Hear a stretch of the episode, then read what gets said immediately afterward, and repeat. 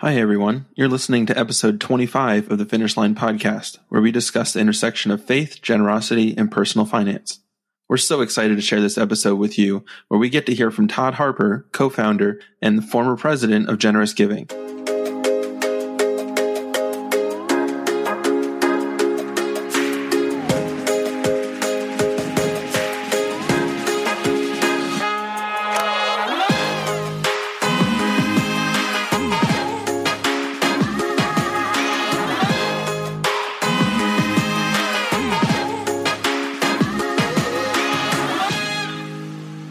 Guys, welcome to the podcast. My name is Cody Hobelman, and I'm here with my co host and brother Keelan. In this episode, we get to hear the inspirational story of Todd Harper, who is one of the co founders of a wonderful organization called Generous Giving that aims to spread the biblical message of generosity. Todd also served as the president of Generous Giving for 19 years. During this interview, you'll hear how Todd's perspective changed as he shifted his focus from wealth accumulation to seeking and following God's call for his life. We also discuss the amazing work that generous giving continues to carry out and how setting a financial finish line can create freedom in your life. Stay tuned for all this and much more. Before we get started, just a reminder that everything we do here at the Finish Line team is 100% free and always will be. If you're enjoying the podcast and want to help us get the message out, the best thing you can do is leave us a review on Apple Podcasts. And of course, don't forget to subscribe to the show so you're the first to know when new episodes come out. Now let's get to the show. Well, here we are with Todd. Todd, we're so excited to have you on the show here. We have heard a lot about generous giving through many of the stories on the podcast so far. And so it's so fun to get to have you here to share not only your story, but the generous giving story. So thanks for joining us tonight. It's a delight to be with you guys. So, why don't you get us started off and just tell us a little bit about your background and, and your family and how you got to kind of where you are today?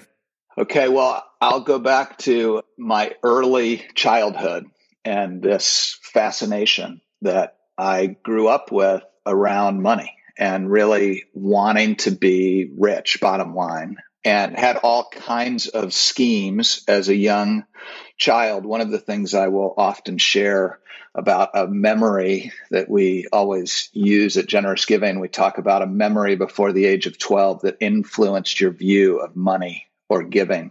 And I will tell the story of being the middle of five children as a seven, eight, nine year old, getting a Christmas present from my grandmother and aunt who lived together. And they would give each of my siblings a $50 bill for Christmas. And they would give me 51s because I liked money and I like to count money. And so I don't remember asking for $1 bills, but clearly the adults in my life saw this fascination with desire for money. And though I grew up in a very strong Christian family, that was kind of celebrated, right? Even that story illustrates that, right? That they were playing into that. And so through, you know, middle school, high school, I was very driven, started multiple different businesses. In high school, I was mowing 80 lawns a week by myself and then started a snow plowing business. I got my Series 7 securities license when I was 18, the summer before I went to college. I chose the college that I was going to because I felt like God wanted me to go there, but it also was one of three schools that had an entrepreneurship degree program, which I thought was the quickest way to my goal of being a millionaire by the time I was 30 was to have my own business. And so there were all of these things that kind of early childhood and adolescence, I was focused on wanting to be rich. And at the same time, I really loved God. And two of my best friends, God used me to lead them to Christ in high school. And so there was this, you know, strong desire for both of those things. And when I got into college, God intersected my path in a pretty profound way that is still just extremely memorable for me. So I went to school at Baylor University. I was getting an entrepreneurship and economics degree. And it so happened that my economics professor was teaching a Sunday school class at the church that I started going to my first year of college. And he taught, he called it the Victory Seminar.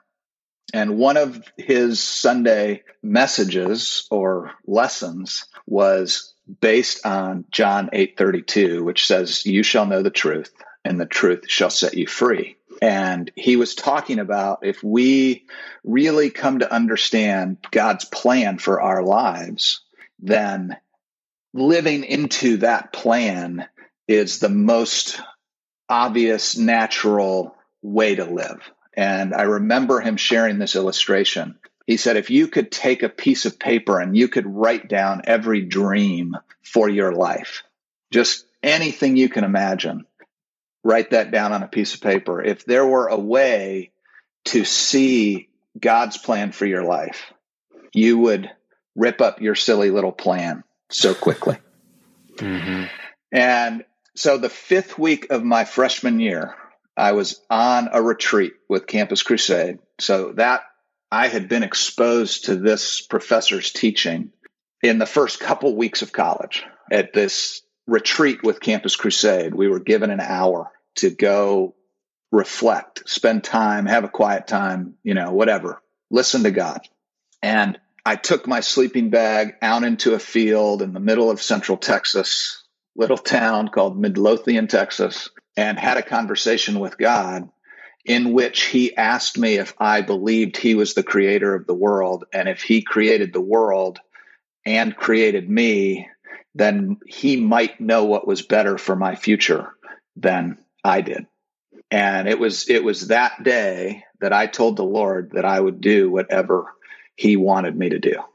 And I didn't know what that was at that time, but it was a significant inflection point in my journey. And the reason I share all that in the context of this conversation is what I what I felt like God was asking me to give up was my dreams to be a millionaire by the time I was 30 and to pursue his plan for my life, which probably wasn't about wealth accumulation though I didn't know. And I continued to, I, I finished college with an entrepreneurship and economics degree. But over the course of college, God really captured my heart for ministry and missions and ended up marrying my college sweetheart. We joined the staff of Campus Crusade for Christ. We spent a year in Yugoslavia, several years in the US, four years in Russia working with college students and then ended up coming back to the States. And I started raising money for Campus Crusade as an organization for global missions.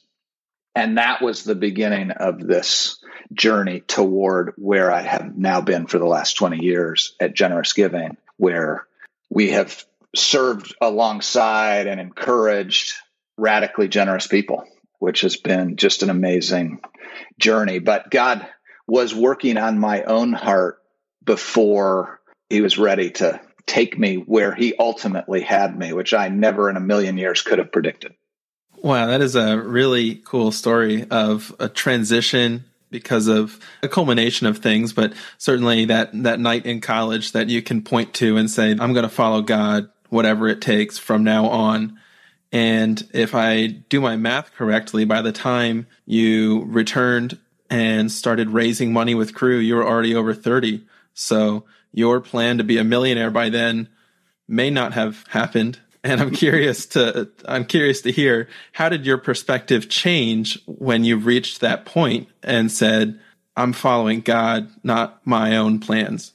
Yeah, well, one of the things that I will often say, a little bit tongue in cheek, but it was also true that I felt called to be a missionary, but I still wanted to be a rich missionary. And so I was investing in the stock market and raised a fund effectively to buy apartments in Russia. And I mean, so I was, I still had this drive. And in my third year, I think it was in Russia, one of my dear friends, a guy named David Wills, who ended up being one of the co-founders of Generous Giving, sent me a book by Randy Alcorn that had just come out called Money, Possessions, and Eternity. And that book radically reshaped my view of treasure. And I realized that though I had been, you know, kind of said, I'll do whatever you want me to do, God, there was still this drive for financial success. And I realized by reading that book that my, my time horizon was just too short. And I was thinking about 30 or 40 years of compound interest. And Randy's writing really got me to think about eternity and 30 or 40 million years and the way that, that our lives can change eternity, not just for ourselves, but for others. And that really flipped the script for me on this journey of generosity. So I'm interested to hear more about when you came back to the States and started working in fundraising for Cru and were getting exposed to, I assume, a lot of wealthy individuals who also had a heart for generosity or, or radically generous. And I'm interested for what kind of themes or patterns you noticed in their lives and how that kind of shaped your thoughts and perspectives on what was going on and just how that all kind of played in. Yeah, it was a bit of a crisis actually for me coming home from, you know, kind of being on the front lines. It was the early 90s in Russia and very dynamic and exciting time to do ministry there. And then we came back and I'm raising money. And I really struggled with whether God might be calling me into the marketplace to generate money to give away as opposed to raise money. And it was in that season of realizing that God might be able to use me to unleash more resources through others than generating it myself and giving it away. And so it really reshaped the whole way that I related with people. I felt fairly certain that God wasn't going to hold me accountable for how much money I raised for Campus Crusade. But I felt like he might ask me, how many people did I help become increasingly rich towards God? And so that really started to shape and form the way I related with people. And I, I even referred to myself when people would ask what I do, I would say, I'm an, I'm an eternal investment advisor. And I try to help people lay up treasure in heaven. Not I represent Campus Crusade, though I loved Campus Crusade and was, you know, certainly happy about people investing in that work around the world. So because of that shift, I started looking for people who were radically generous that I could learn from and even introduced to others. And so, really, the, the first person that I met who was giving away 70% of his income was a guy named Hugh Maclellan. And I met him at a Campus Crusade fundraising weekend, and I heard him share his story. And I was like, that is so compelling. Like I've never heard, I've never met anyone who's actually doing that. I had read this book that my mom had given me my last year of high school by R.G. LeTourneau called Mover of Men and Mountains. And he told the story of becoming a reverse tither, you know, giving away 90%, living on 10%. But I'd never met anyone, right? That was like a book and he was dead. And so I meet Hugh Maclellan and I'm fascinated. And what I started doing in my work at Campus Crusade was bringing people that I had a relationship with who were, you know, financially successful and generously inclined to meet Hugh and play golf with Hugh and let Hugh tell them his story. And that was that was so much more compelling than me encouraging somebody to be more generous. It was like, well, let me introduce you to my friend who's really living this. And so that was kind of the beginning of some of these ideas that a handful of us have perpetuated into our work with generous giving. Mm-hmm. So you already mentioned that there were multiple founders of generous giving, and I'd love to hear more about how you cross paths with those other people and what those early days were like when generous giving was just an idea? Yeah, so it's interesting. All four of us had been influenced by Randy Alcorn's writings. We were all working in various forms of the philanthropic world, if you will. So I was raising money, as I've mentioned, with Campus Crusade. Daryl Heald was Hugh Maclellan's son in law, and he was working as a grants manager at the Maclellan Foundation. So he was giving money away. David Wills was working with National Christian Foundation and helping families with structures to be intentionally generous. And then a guy named Forrest Reinhardt was the stewardship pastor effectively at Saddleback Church in California and working in the context of a church to encourage people to be increasingly generous. And so we kind of all met through various ways and started comparing notes. And then one of the first things we did was we, we because of the roles that we were all in, we all knew kind of radically generous people, a handful of really generous people. And so we said, why don't we just interview these people and ask them what had been significant or catalytic in causing them to be as generous as they were? And basically, the answer to that question of all of these families fell into three buckets. One was they understood God's word in some new, profound way. Two was they were in relationship with somebody that encouraged them on their journey and or they had an experience that reframed their view of money and what God had entrusted to them. Oftentimes that was some kind of international experience that reframed how much they had relative to the rest of the world and how much opportunity there was to be invested in God's kingdom. And so the simple way to describe the beginning of generous giving was what if we could bring God's word, relationships, and experiences proactively to people without any underlying specific agenda other than to invite them to become increasingly rich towards God. And Daryl was probably the most important of the founders because he was at the foundation and he was able to present a business plan, if you will, a ministry plan to the foundation to say, would you underwrite this so that we could do this in this manner without asking for anything from the people that we're encouraging to be radically generous? and that was in 2000. Yeah, and generous giving has certainly come very far since 2000. Now, I know that there's the celebration conferences, which are a big deal at Generous Giving. And then there's the journeys of generosity in homes and, and retreat centers and that sort of thing, where getting small groups of people together over two or three days to do kind of an intensive look. I'm interested to hear just from all the perspective you have on watching this all unfold, kind of from the early days of generous giving, what kind of strategies you guys were using to try to bring out this message of generosity, and then how that has kind of evolved into all that generous giving does today. Well, the essence of what we started with, we didn't know what we were doing, but the essence of what we started with is still the essence of what we do, which is to tell compelling stories and ask questions. So, really, everything that we do is that. In these different environments and different contexts, we're creating places where people can hear real life, powerful stories of their peers and then ask hopefully open ended questions to create an environment where the Holy Spirit can move people where He wants to move them.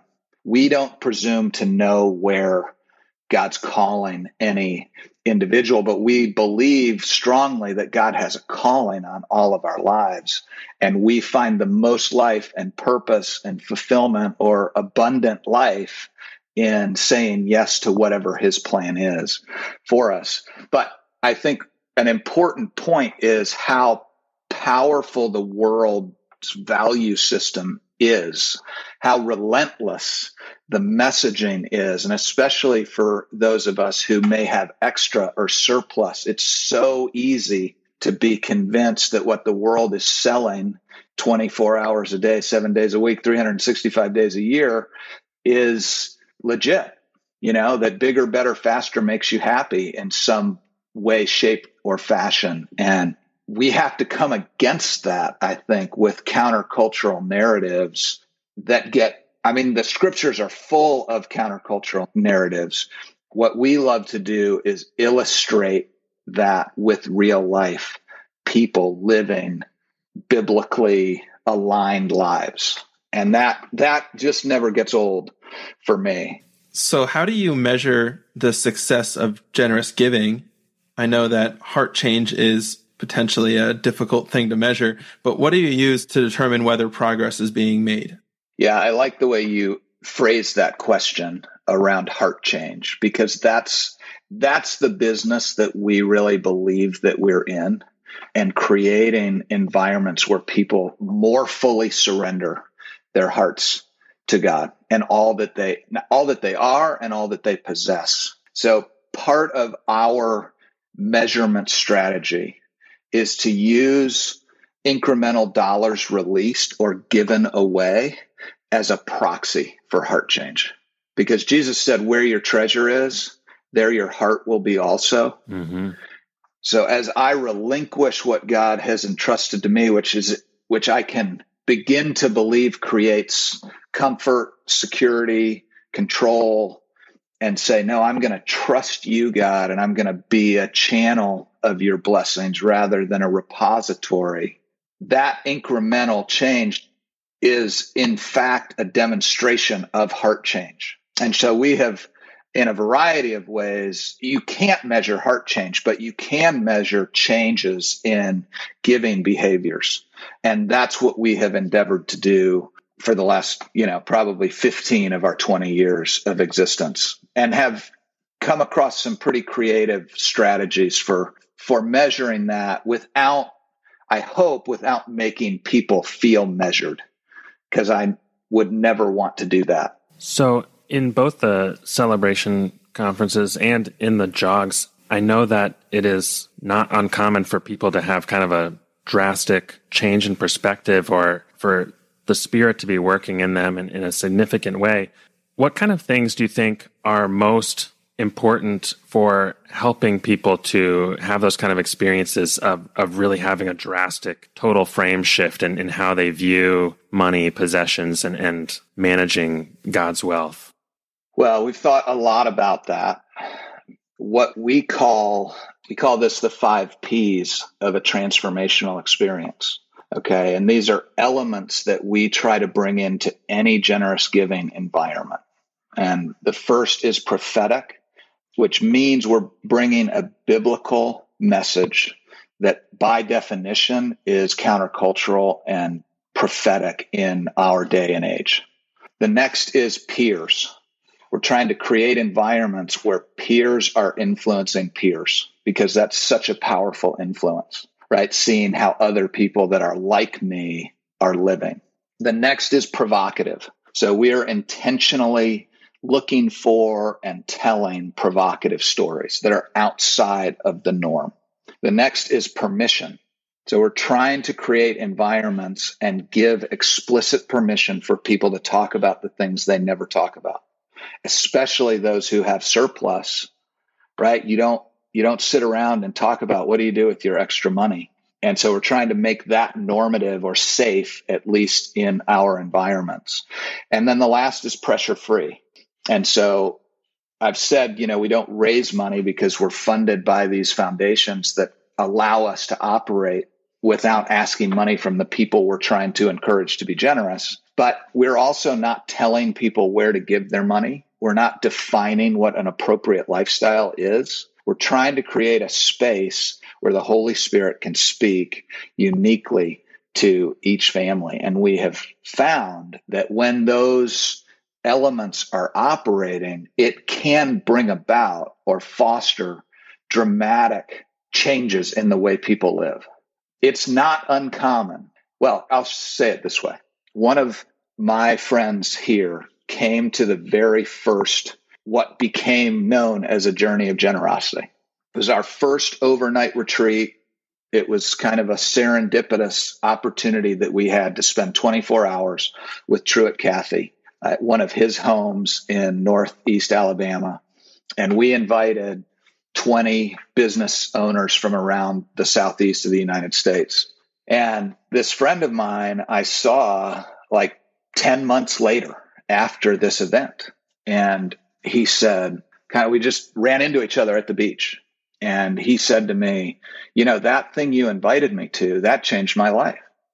And I didn't know this guy that well. And I was like, well, wow, that's, that's encouraging. How so?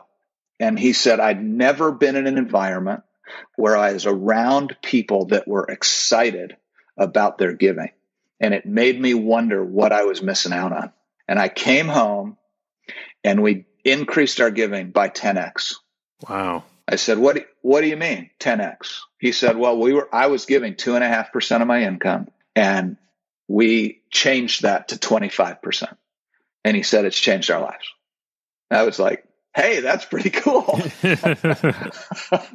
Maybe we're on to something here. And so, anyway, but those things were operating, those five principles were operating in that environment that created that space for the Holy Spirit, ignite that for my friend.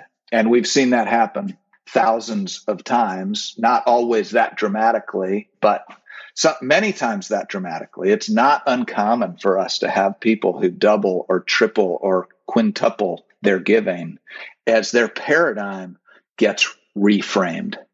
And it's like, I think what we do at generous giving, maybe one simple way to say it is that the Holy Spirit flips the switch for people from ought to to get to in their giving. Mm-hmm.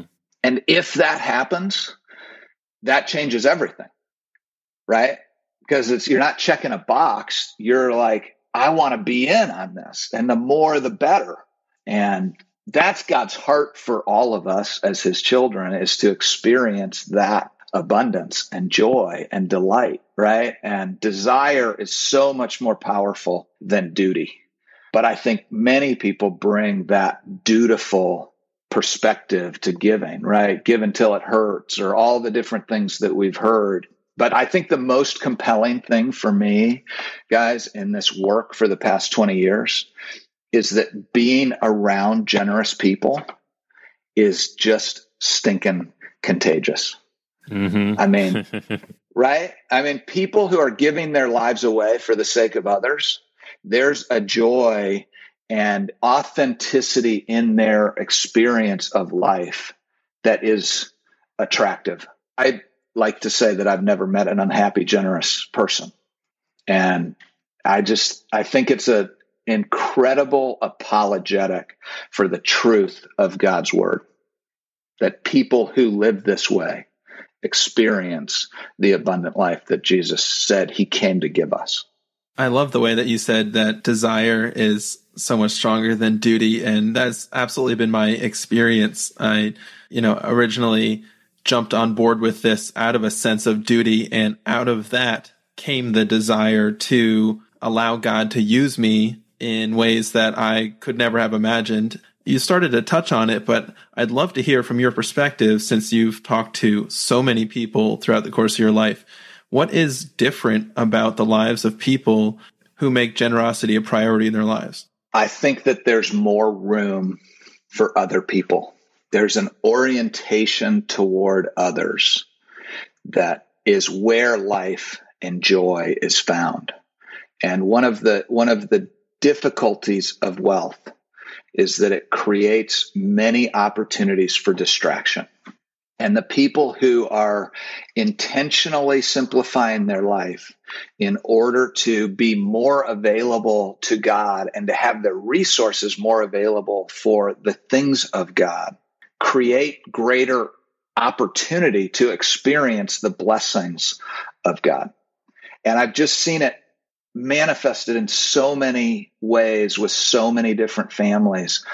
And it's just super attractive with and you guys know right? You've met people like this who are living this way. And it's like there's something different about their lives. And it doesn't mean they don't have problems. It doesn't mean they don't have challenges it doesn't mean they're not discouraged at times along the way but this orientation towards others this orientation towards giving in all forms really is the thing that brings life and joy. You know, the, the scriptures in, in 1 Timothy 6 exhort, you know, Paul's exhorting Timothy to command those who are rich in this present world. That's 17, verse 19, so that the whole frame that he gave around encouraging generosity was so that you may take hold of the life that is truly life.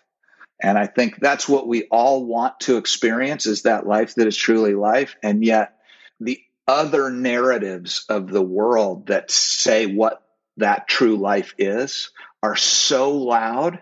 And when we have the ability because of what our financial resources enable, it's really hard to resist those messages, which is part of why this podcast is important and powerful. And the whole notion of what you guys are creating around finish lines is such a powerful idea for people to consider or live into. And the reality is, there isn't really any freedom in considering this notion of a financial finish line. It only creates freedom when you actually implement it.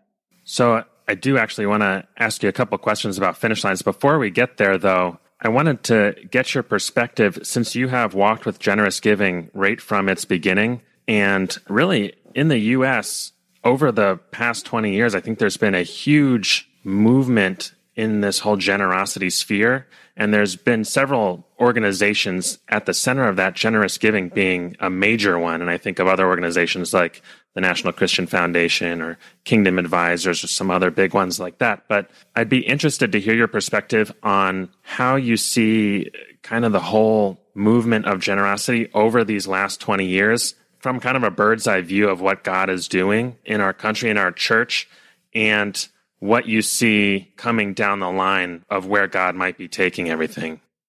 Yeah.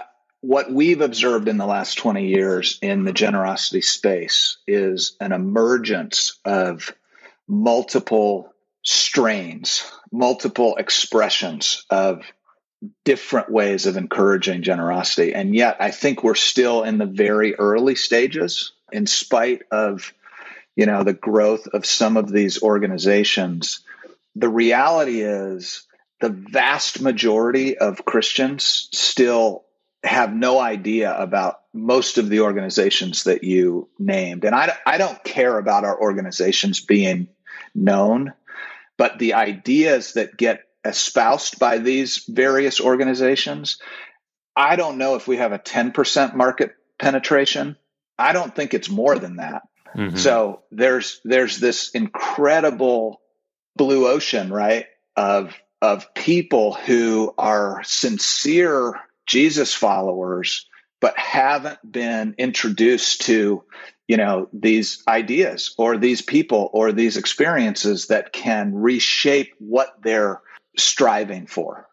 That's why I'm so delighted to be here with you guys and any expression of encouraging people to experience the joy of giving and aligning our lives more closely with God's word.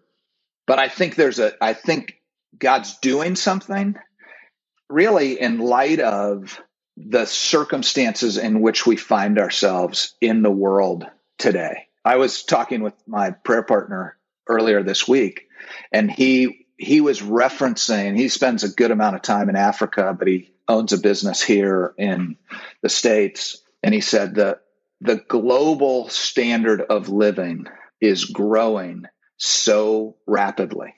I mean, there there is so much wealth being created and accumulated. If I'm not mistaken, in the last year in, in 2020 in the US was the greatest expansion of wealth, largest amount of wealth aggregated in a single year in the history of taking records, right? Overall wealth in the US. And one thing that I didn't share about the founding of Generous Giving was one of the things that drove us was it was the late 90s and it was a similar type of situation, you know, economic expansion, the stock market, Nasdaq, you know, the internet bubble, all of those things were were just everything was up and to the right. So there's this incredible explosion of wealth and this incredible growth of the global church particularly in the global south. And so we see these two massive macro trends that all of the founders were kind of engaged in both of, right? This kind of wealth creation and the growth of the church and or the body of Christ. And yet giving in the US was lower, 50% lower per capita than during the Great Depression. Wow.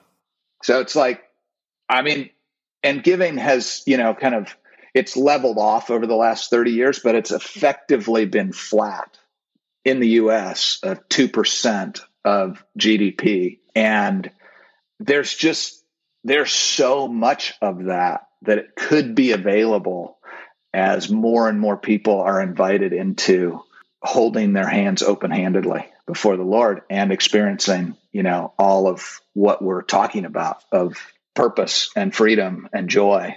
That's what drives me and motivates me. Those are kind of shocking statistics and it really it leads you to the question of what can I do about it? I think generous giving has done a fantastic job of trying to reverse that trend and I wanted to talk a little bit more about some of your experiences with generous people and you know, a finish line is one way to organize your personal finances. And I'd love to hear if you saw a similar level of structure or accountability in the way that generous people handled their money.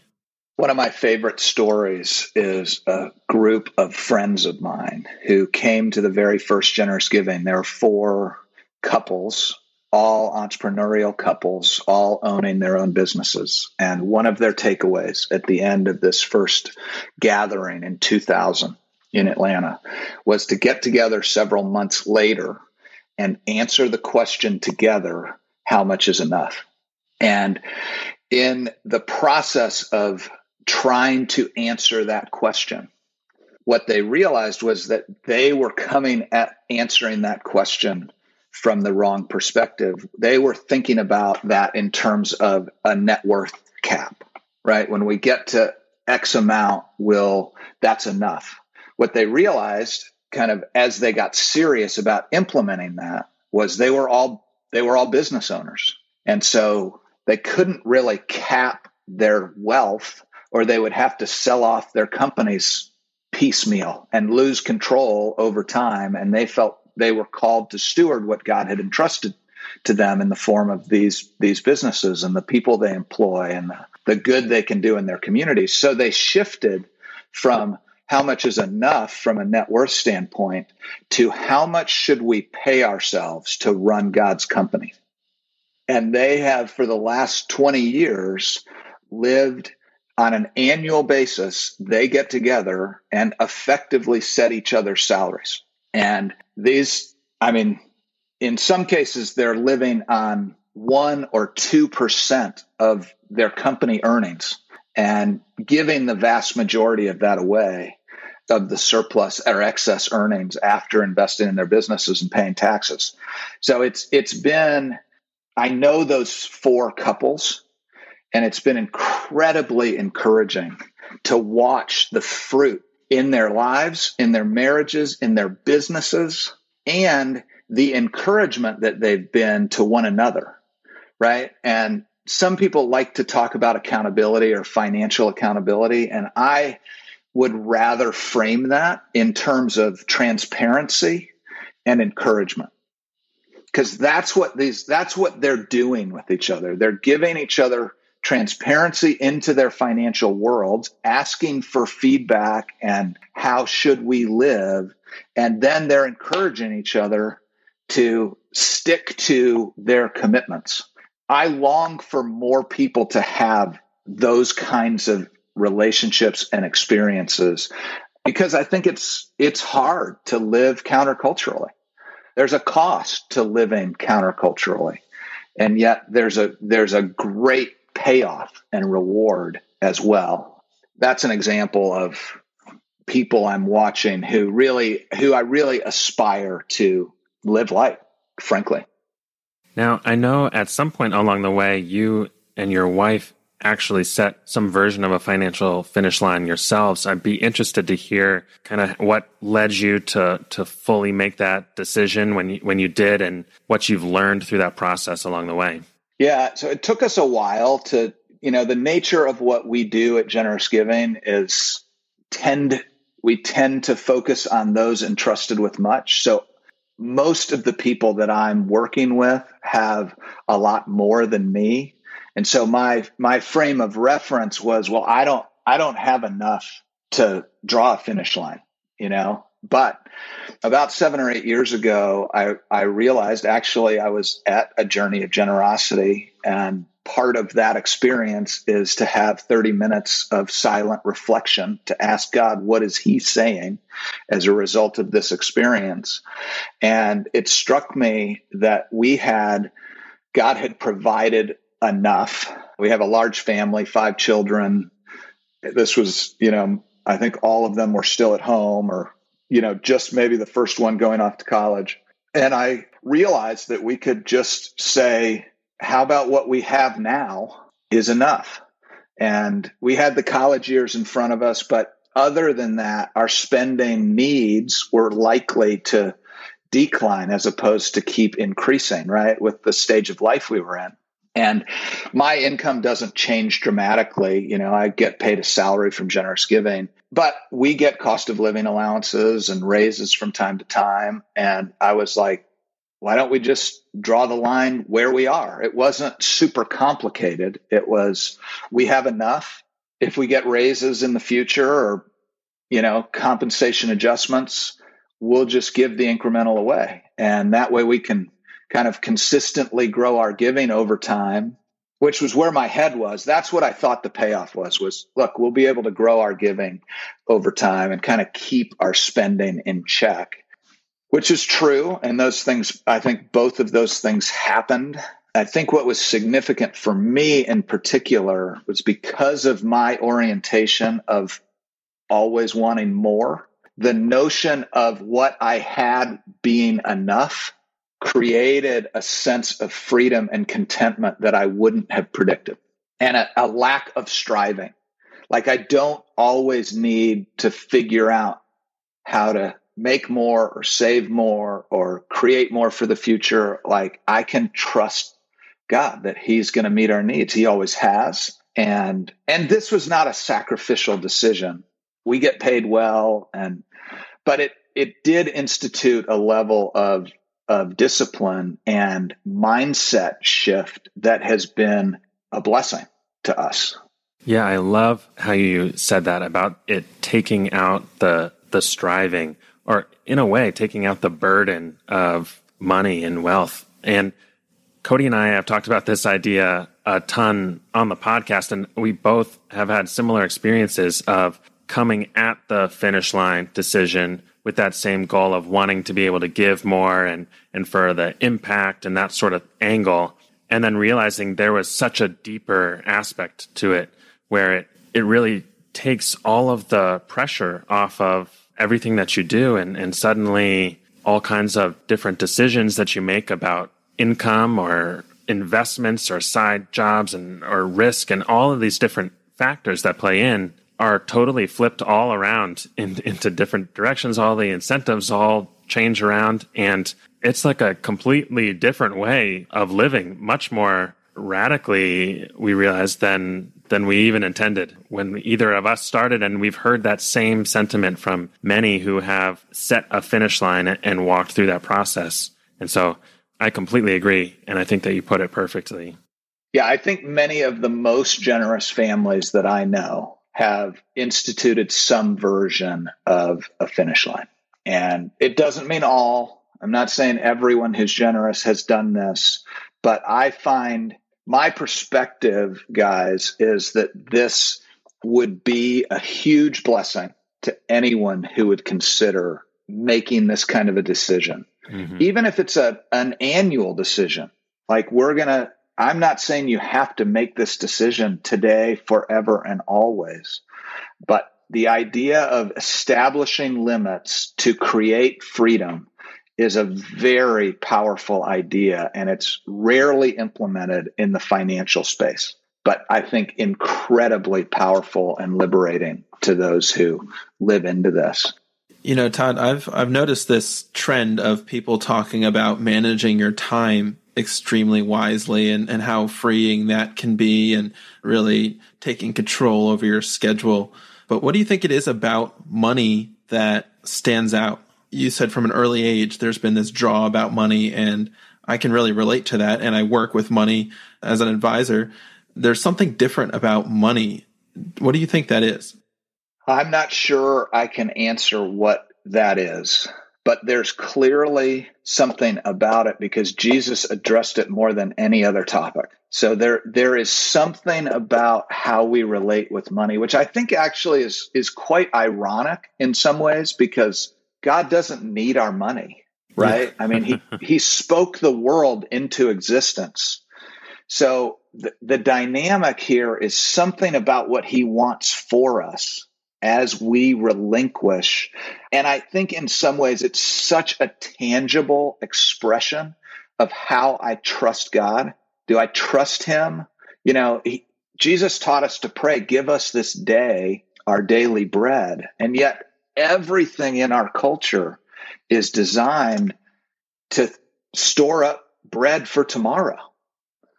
And I'm not saying it's wrong to save. I'm not I'm not saying that, but there's this intense orientation towards self dependence. And it's and it's interesting I think in my life spiritually, the more dependent I am on God, the better the place that I that I'm in. And I've I've learned to realize that, right? The more dependent I am, the better off I am spiritually. And yet there's this part of me that wants to be financially what? What's the word? That our culture sells financially independent. Mm-hmm.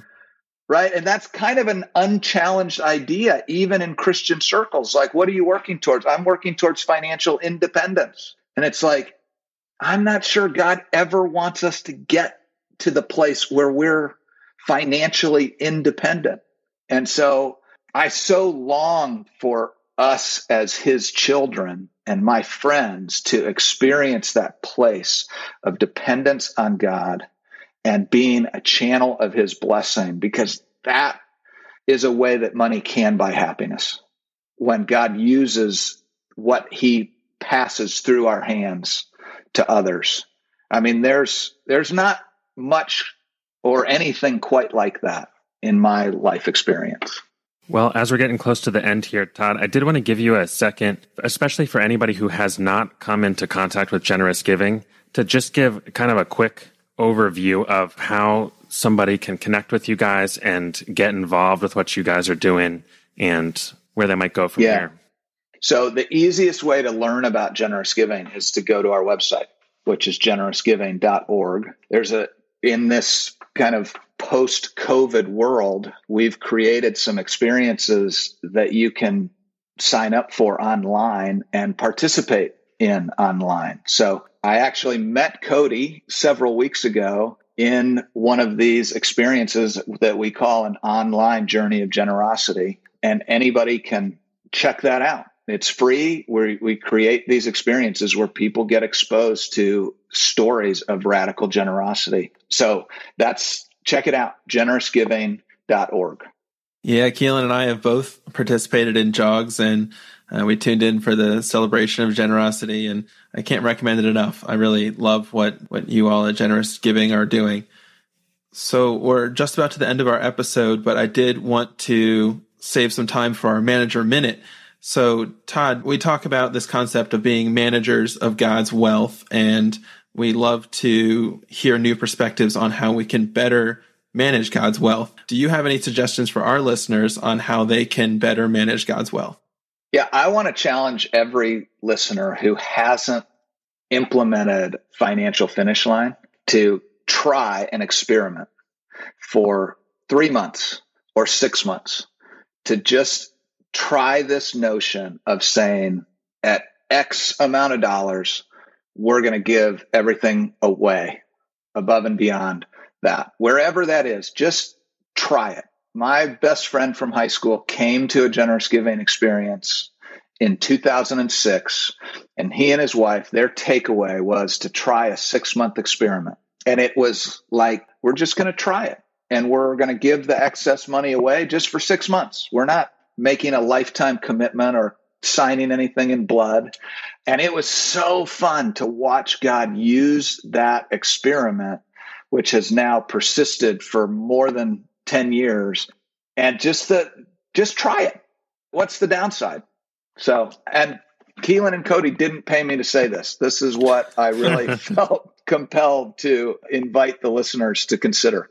Yeah, I love that suggestion, and it hits close to home because that's exactly how Keelan wrangled me into all this. He said, Hey, why don't you just try setting a finish line with Steph for three months and and just let me know what you think. You know, let's see what you learn.